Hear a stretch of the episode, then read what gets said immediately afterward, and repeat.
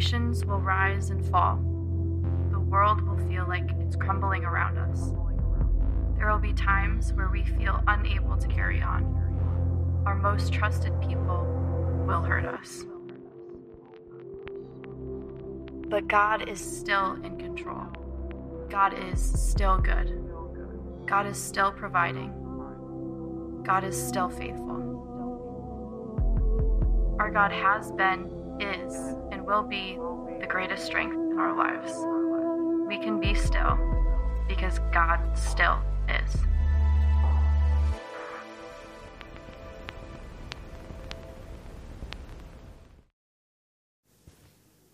Morning, Riverview.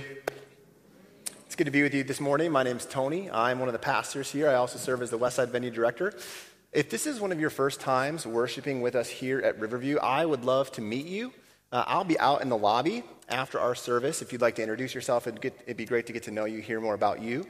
Uh, a few weeks ago, we started a new series here at Riverview. Uh, we're going through the Old Testament book of Daniel, and we're calling this series still. And the theme, kind of the overarching theme sentence of this series is this that our God has been, is, and will be the greatest strength in our lives. We can rest in Him. We can be still because God still is. So, if you've been with us in the three weeks that we've been um, in this series, you may have noticed that the book of Daniel it reads like an action movie, or it reads like a, a, series that you would watch on, on Netflix. There is just so much going on in every single chapter. In chapter one, we were thrown into the narrative when four young Jewish guys they were taken into captivity by this enemy nation of Babylon. They're, they're indoctrinated into this Babylonian culture uh, but God preserves them and he blesses them um, as they remain faithful to him. In chapter 2, uh, this king of Babylon has a crazy dream and he asks for some of his people to interpret it for him. No one can, but then Daniel, one of the guys that he took captive, could.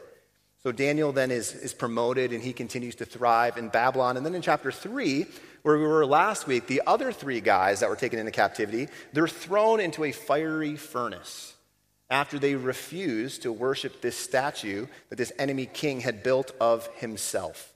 And God miraculously protects them, He spares their lives, and, and they're promoted within the Babylonian kingdom as well. But each chapter, it's just filled with drama and intrigue and edge of your seat twists and turns. In chapter four, where we are this morning, it's really no different. Alongside these four Jewish men who are taken into captivity, there's another person who's in, the, in Daniel that's really been at the center of the narrative. And it's, it's this king of Babylon named Nebuchadnezzar. He was the one who ordered Daniel and Shadrach and Meshach and Abednego to, to be captured in the first place. It was his dream uh, that was interpreted by Daniel in chapter 2. And he was the one who threw Daniel's friends into the furnace after they didn't worship his statue. Nebuchadnezzar, he's really been the villain of the series so far. To the Jewish people that this book was written to, he would have been seen as the center of the trials. Everything that was happening was because of him and evil decisions that he made toward the Jewish people. But in chapter 4, we're going to see something incredible happen. This enemy king's life is going to be transformed in a lasting way by the power of God. You know, transformation stories are really powerful. You know, one of my favorite things that I get to do in my job as a pastor is I get to sit down uh, with many of you and I get to hear the story of how God drew you to Himself, how God's power has been displayed in your life as a follower of Jesus. These are stories of love, they're stories of forgiveness, of complete life change. And Daniel 4 is that story. It's a story of a person who went from spiritual death to spiritual life because of the power of God. And in this transformation story, we're going to see a few things really clearly. First, we're going to see the power of our testimony, the power of a person's faith story. We're also going to see the danger of human pride. But finally, we're going to see and rest in the blessing of God's sovereignty. So that's where we're going to be today. If you have a Bible with you, open up to Daniel chapter 4. We're going to go through every verse. There's 37 verses in Daniel 4. So we're camping out here. You're not going to be flipping around. This is where we're going to be. So if you have a Bible, Daniel chapter 4, starting in verse 1. It says this King Nebuchadnezzar To those of every people, nation, and language who live on the whole earth, may your prosperity increase. I'm pleased to tell you about the miracles and wonders the Most High God has done for me. How great are his miracles, how mighty his wonders. His kingdom is an eternal kingdom, and his dominion is from generation to generation. Okay, so if you were here with us last week, uh, you, you kind of know what happened in chapter 3. These verses in chapter 4 are very odd. they don't make a lot of sense in there because last week, this is verses away from when Nebuchadnezzar was throwing innocent men into a furnace. But now, that same king is reflecting on the goodness of God. Some commentators think that, da- that he had Daniel compose this as kind of an official declaration to his kingdom, to Babylon, right? That, that, these, and that he's praising God. And what's interesting about these verses is they're kind of like those movies you watch where the director puts the end of the movie at the very beginning. And you're just utterly confused. you're like, I'm thrown into this. I have no idea what's going on, right? And that's actually kind of what happens. The rest of the movie then explains what you already saw. A lot of movies do this. Christopher Nolan does this in his movies a lot, like The Prestige, that's a great one. But the one movie that came to my mind was Forrest Gump. Yeah, one of my all time favorites. Anyone remember the beginning of Forrest Gump? The, the feather flies down, and Forrest is sitting on the bench, his dirty running shoes.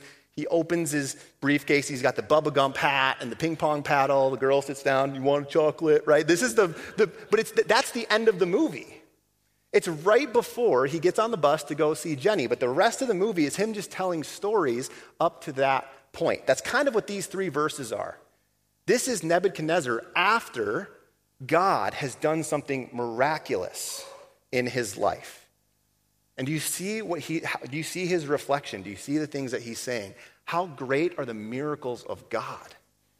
How mighty are his wonders? His kingdom's eternal. His dominion is from generation to generation. Let's keep going. See what happened in Nebuchadnezzar's life to make him say that. Daniel chapter 4 verse 4. I, Nebuchadnezzar, was at ease in my house and flourishing in my palace. I had a dream and it frightened me. While in my bed, the images and visions in my mind alarmed me. So I issued a decree to bring all the wise men of Babylon to me in order that they might make the dream's interpretation known to me. When the magicians, mediums, Chaldeans, and diviners came in, I told them the dream, but they could not make its interpretation known to me. Okay, so a couple weeks ago in Daniel, in Daniel chapter 2, very similar thing happened. Nebuchadnezzar had this dream right? And th- so this day, he's just hanging out, he's flourishing, he has no reason to think anything negative would happen, right? It's just a perfect day. But he has another dream. And this is about 30 to 50 years after chapter 2. When we read the Bible chapter by chapter, we can think, oh, it's the next day. This is actually 30 to 50 years later. Some commentators and historians kind of vary on that date, but this dream, it frightens him. He wakes up alarmed. So he invites all the mediums, the, the magicians, the Chaldeans over to interpret the dream for him. But this time, he actually tells them. You remember chapter two? They're like, wait, you want us to tell you what you dreamt about? They want him to read his mind. He's like, yeah, do it. But this time, he tells them. So I bet they're like, okay, we've got something to work with here. Uh, but this time, they can't interpret it. They hear the dream described by the king, and they're like, we got nothing. We have no idea what this means. So then the king talks to Daniel. Verse 8 says this Finally, Daniel, named Belteshazzar, after the name of my God, and the spirit of the holy gods is in him, he came before me. I told him the dream. Belteshazzar, head of the magicians, because I know that you have the spirit of the holy gods, and that no mystery puzzles you, explain to me the visions of my dream that I saw and its interpretation. In the visions of my mind, as I was lying in bed, I saw this. Okay, so this is the beginning. This is the dream Nebuchadnezzar had. There was a tree in the middle of the earth, and it was very tall. The tree grew large and strong, its top reached the sky, and it was visible to the ends of the earth. Its leaves were beautiful, its fruit was abundant, and on it was food for all. Wild animals found shelter under it, the birds of the sky lived in its branches, and every creature was fed from it. As I was lying in my bed, I also saw in the visions of my mind a watcher, a holy one, coming down from heaven. He called out loudly, Cut down the tree, chop off its branches, strip off its leaves, and scatter its fruit. Let the animals flee from under it and the birds from its branches. But leave the stump with its roots in the ground, and with a band of iron and bronze around it, and the tender grass of the field. Let him be drenched with dew from the sky and share the plants of the earth with the animals. Let his mind be changed into, from that of a human, and let him be given the mind of an animal for seven periods of time. This word is by decree of the watchers, and the decision is by command from the holy ones. This is so that the living will know that the Most High is the ruler over human kingdoms. He gives them to anyone he wants and sets the lowliest people over them. This is the dream that I, King Nebuchadnezzar, had. Now, Belteshazzar, tell me the interpretation, because none of the wise men of my kingdom can make the interpretation known to me, but you can, because you have the spirit of the holy gods. Okay, a lot of verses, right? But that was the dream. Okay, so King Nebuchadnezzar, he describes what he dreamed about to Daniel. As he's asleep in his bed, he has this dream of a massive tree, a tree in the center of the earth, the biggest tree you can imagine. I mean, picture that in your mind. This massive tree, it's filled with vibrant fruit. There's animals, there's birds, there's peace under this tree. It really kind of brings to mind the Garden of Eden right? Before sin entered it. It's this picture of life and this picture of goodness and flourishing. But then someone shows up in the dream. And, and, and, Nebuchadnezzar calls them a watcher or a holy one. This is an angel of God. And he says that the tree needs to be cut down. And that a ring of iron and bronze is to be put around the trunk. And then this angel makes a declaration about someone, we don't know who it is, that this person's mind is going to be changed.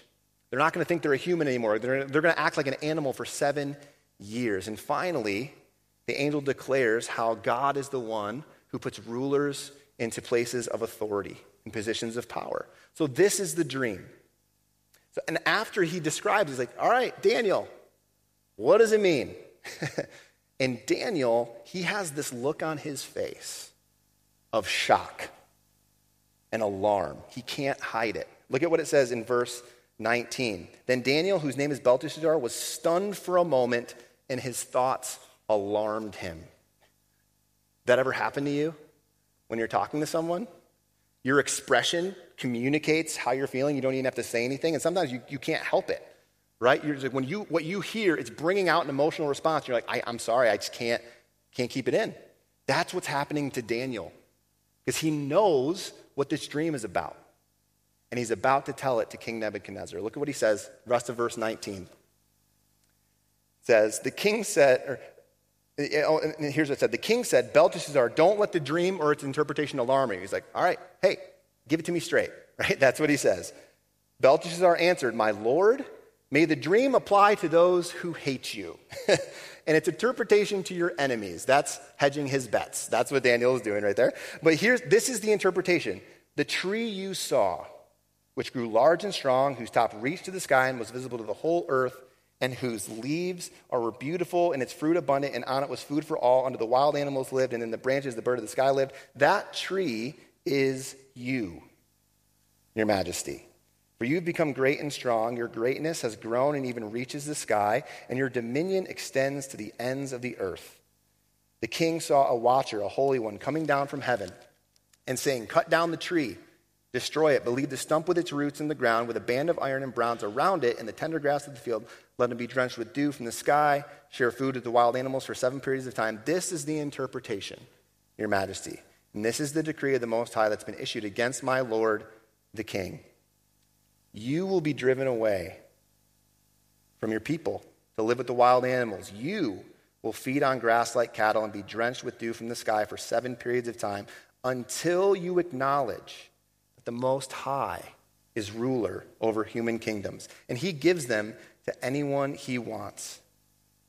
As far as the as for the command to leave the tree stump with its roots, your kingdom will be restored to you as soon as you acknowledge that heaven rules.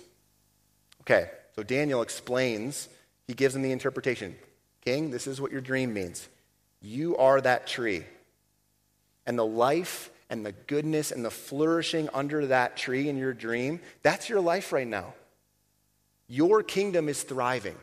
You are living your best life right now.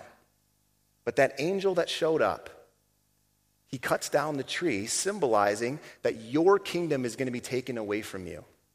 Everything that you've built, everything that you've taken worship from people for, is going to be gone and you're going to be led into the wilderness You're not even going to feel like you're a human. You're not even going to think like you're a human anymore for seven years. But Daniel explains a way out. He tells the king that there is a way that this dream would not come to fruition. Look at what he says. He says, All of it will come to pass until you acknowledge that the Most High is the ruler over human kingdoms, and he gives them to anyone he wants.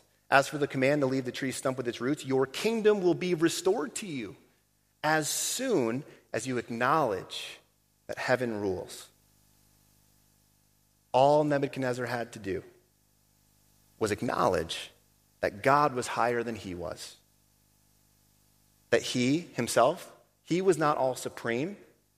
He was not the all good, all knowing king of all, and that God actually was.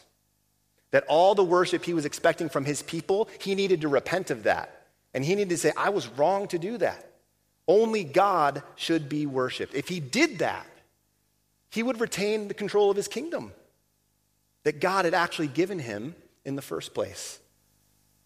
So, this is the end of Daniel's interpretation, and you would think that this would be the place where Daniel would stop talking. right? He's done what the king asked. Remember, Daniel, what the king does to people who don't do what he says, he kills them. So, like, just sit, let the king sit with what you just said. Daniel keeps talking. He does, it's not the interpretation anymore, but he's like, okay, hey, king, I'm going to give you some advice now.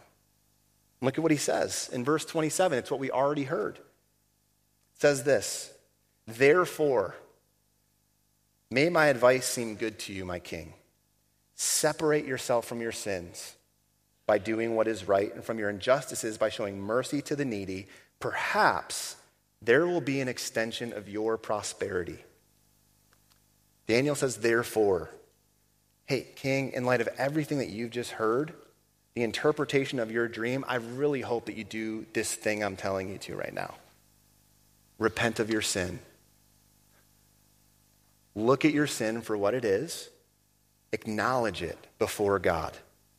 Acknowledge your pride and your arrogance before the God who made you, and you will be accepted before him. And perhaps your prosperity will be extended. You know, throughout this entire book of Daniel, he has been this picture of faithfulness, Daniel, that is. And the overall purpose of the book, this isn't a be like Daniel book, um, but we should emulate his faithfulness and his character. He clings to God all the time. And what he does here is something that we should take note of. Here's what he does it's something that all, as followers of Jesus, we should do. It's this loving act of sharing the truth of God with other people, even when it's difficult. I mean, there's situations where it's easy and sometimes where it's really not easy. Maybe you're sharing the truth of God with someone who's grieving and you're, you're giving them comfort from the scripture, and that verse maybe comes quick to you. But what about that person in your life who's wayward, who's far from God? who's maybe like King Nebuchadnezzar, who needs to acknowledge their sin and turn to Christ. That's a different situation. But we do the same thing with both of those people. We share the truth of God with them because it's the loving thing to do. When the scripture, God's very words, are brought forward to bear in our lives and the lives of other people, that's a loving thing.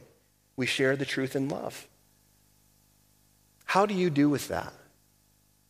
Do you make the most of opportunities to share the truth in love with fellow believers, maybe even people that God has put in your life that you don't know where they're at spiritually? Daniel shares this advice with the king, and we see what happens in the very next verse, verse 28. Says this All this happened to King Nebuchadnezzar. Translation He didn't take Daniel's advice. Verse 29. At the end of 12 months, as he was walking on the roof of the royal palace in Babylon, the king exclaimed, Is this not Babylon the Great that I've built to be a royal residence by my vast power and my majestic glory? A year goes by. Nebuchadnezzar has a year of comfort, continued flourishing, and he's walking around on top of his palace. Don't miss what he does. He looks around and he yells. He doesn't say it in his heart, doesn't talk about it with his officials over dinner. He exclaims, Is this not Babylon the Great that I have built by my vast power for my majestic glory? In two verses, this king's pride is on full display. Do you see it?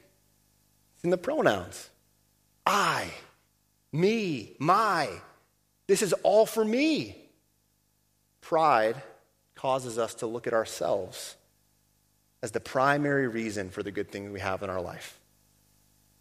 Certain blessings, provisions, career, material things, relationships, health. A prideful person, when they look at their life, they're led to self worship, not to God worship. Because to them, they're the ones who have done it. Look what I did. Look at all this stuff.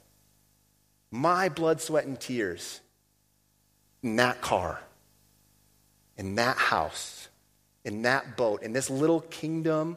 This is my power on display. This is for the glory of me. Pride is a great blinder that people experience today, that we experience. Pride causes people to disregard God in times of flourishing and then to blame him in times of need.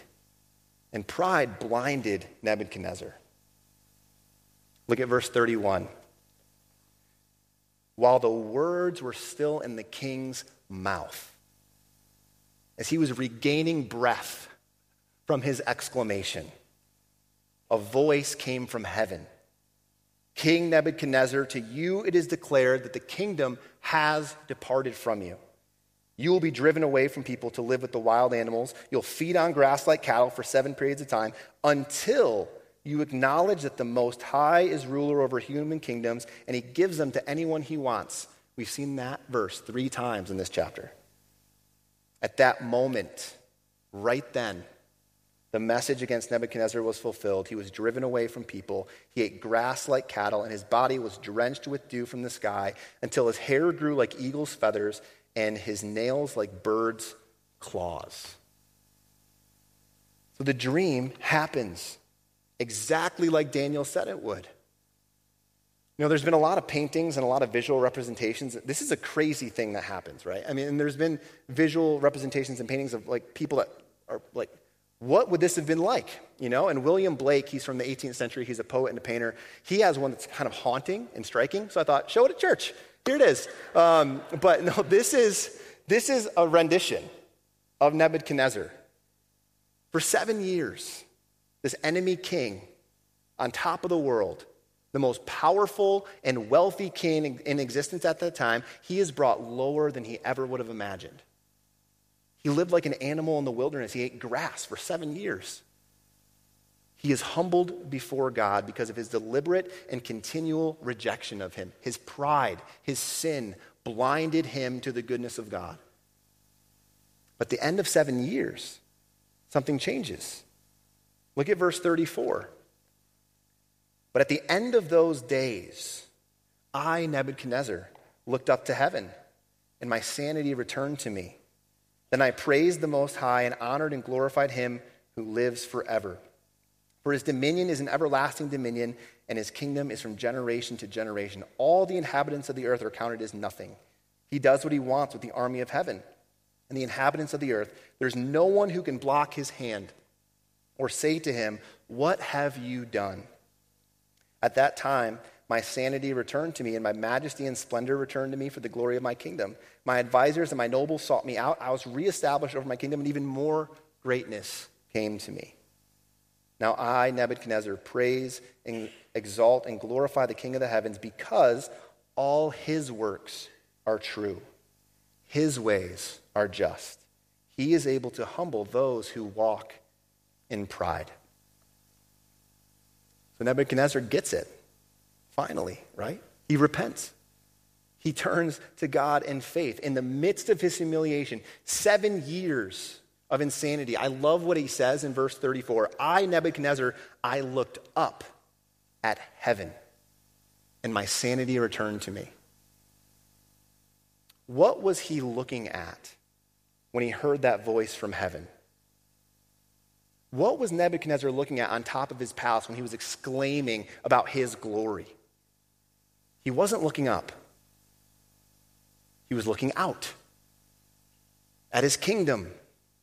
Everything he thought he had built, all the things that he required his people to worship him for. Instead of looking out and swelling with pride and arrogance, all he needed to do was to look up, to look up at heaven and give praise to God for his provision. And we see this happen seven years after of trial and hardship. He responds to God with worship, with this acknowledgement that God is the only one who is to be worshiped. It's very similar to what he said in the very first few verses, right? I love what he said at the end. Now I, Nebuchadnezzar, praise, exalt, and glorify the King of the heavens because all his works are true, not mine. His ways are just.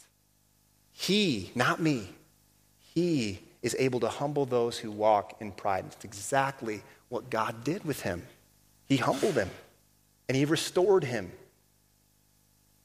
You know, this transformation story, like all transformation stories, it's, it's really powerful.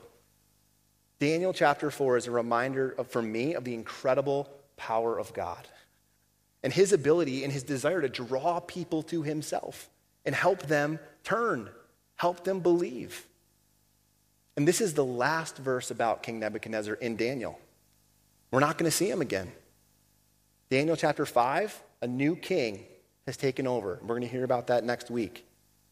How amazing is it that this great villain in Daniel, in, in the lives of Daniel and his friends, of the Jewish people, he comes to faith in their God. I mentioned earlier uh, how in this transformation story we're going to see a few things. We're going to see the power of our testimony. We're going to see the danger of human pride and the blessing of God's sovereignty. We see all of them.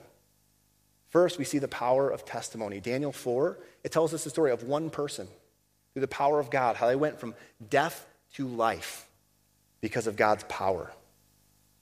Personal faith stories and testimonies, they are such amazing ways that we can communicate truth of the goodness of God with other people.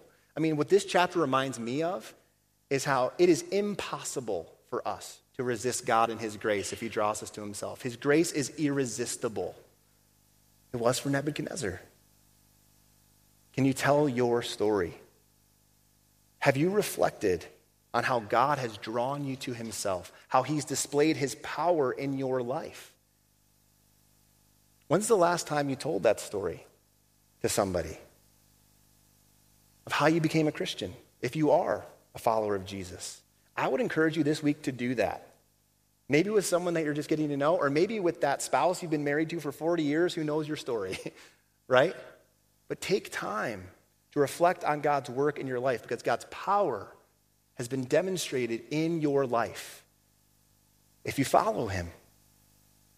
The second thing we see in Daniel 4 is the danger of human pride. This was the great sin of Nebuchadnezzar, that his life and his focus it, was the praise and worship of himself rather than God. And there's a lot of proverbs, right, that talk about pride. There's a lot of scriptures that talk about pride. There's one that is just perfect, I think, uh, for Nebuchadnezzar. It's Proverbs 16, verse 18. It says, Pride comes before destruction, and an arrogant spirit before a fall.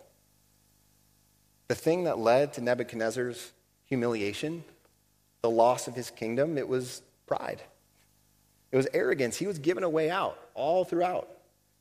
But before Nebuchadnezzar could ever turn to God, he needed to humble himself and acknowledge how in his heart he was at the center.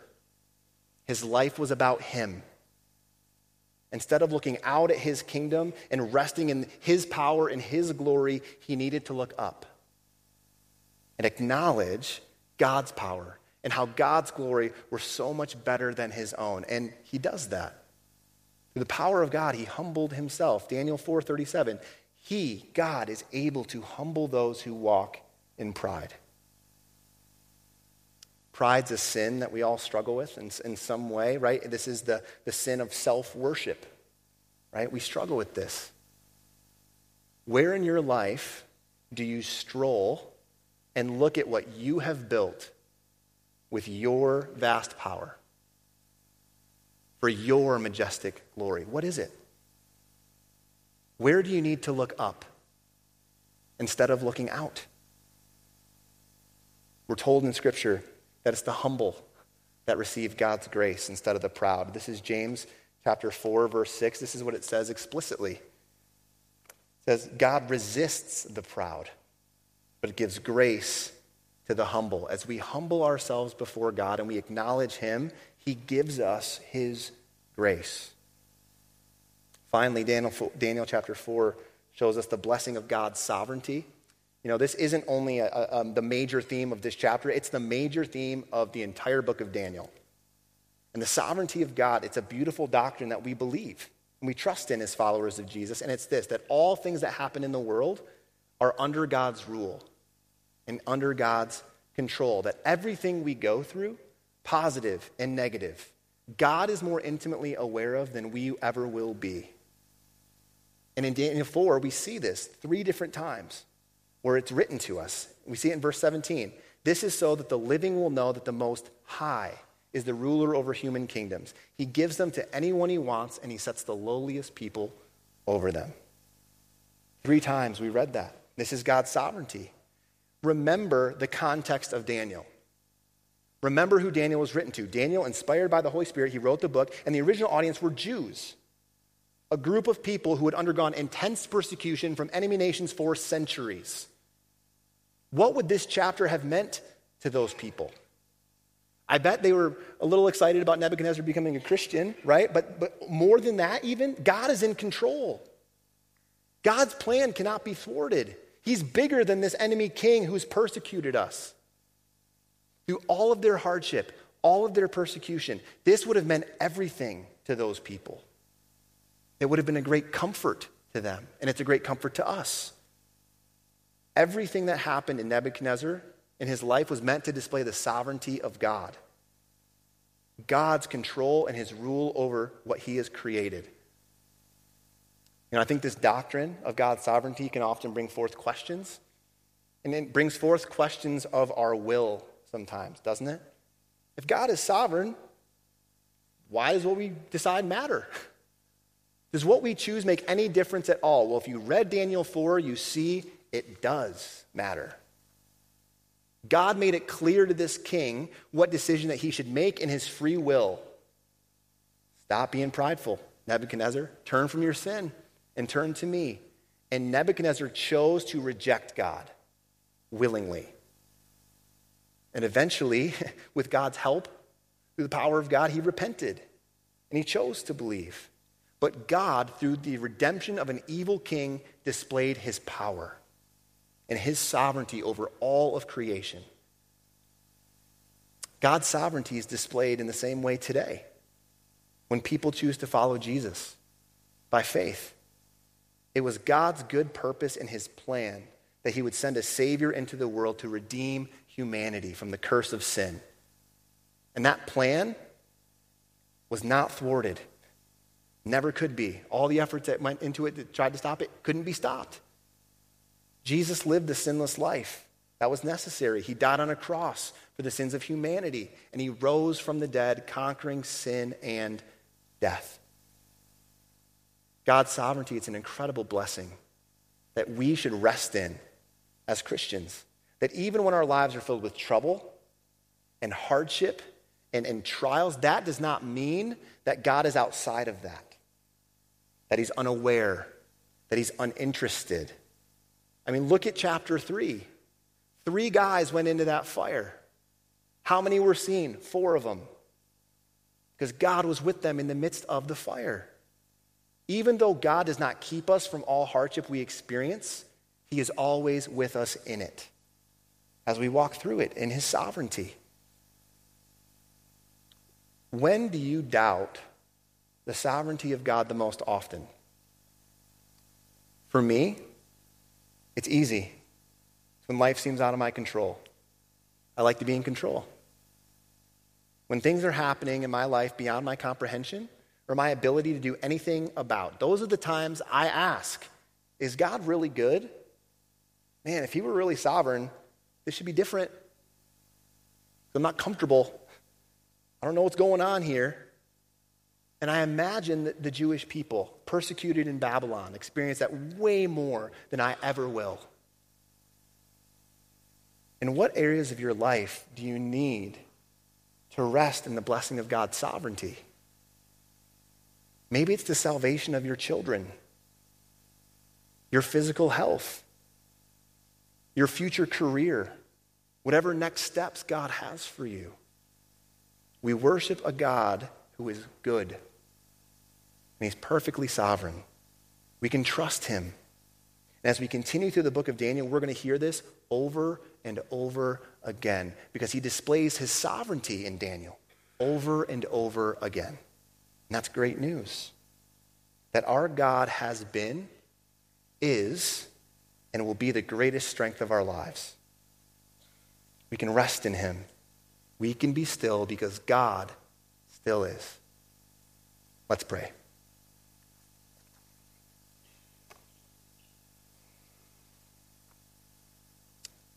God, as I first, I just want to thank you for your word, Lord, that you have given us this, your words to us, that you've clearly spoken and displayed your power, your goodness, in something that we can read and understand and be encouraged and convicted and challenged by. God, thank you so much for your word. God, as we think about Daniel 4, the work you did in Nebuchadnezzar's life of bringing him low so that you could bring him high. God, you do that with us. We're often brought low in this life, Lord, by our sins, sometimes by you. God, I help I, I pray that you help us know that it's your desire for us that we would turn to you. That we would put away pride and arrogance and be humble. Acknowledge that you know what, God, I do worship myself all the time. But thanks be to you that you sent us a Savior that is more worthy of worship than any of ourselves. God, we thank you for Jesus. We thank you that he was the picture of humility, that he could have demanded anything he wanted, but he came as a servant. He was not proud or arrogant, but he was humble and meek. And he came for us. God, we thank you that life is found in Jesus and Jesus alone. It's in his name that we pray. Amen.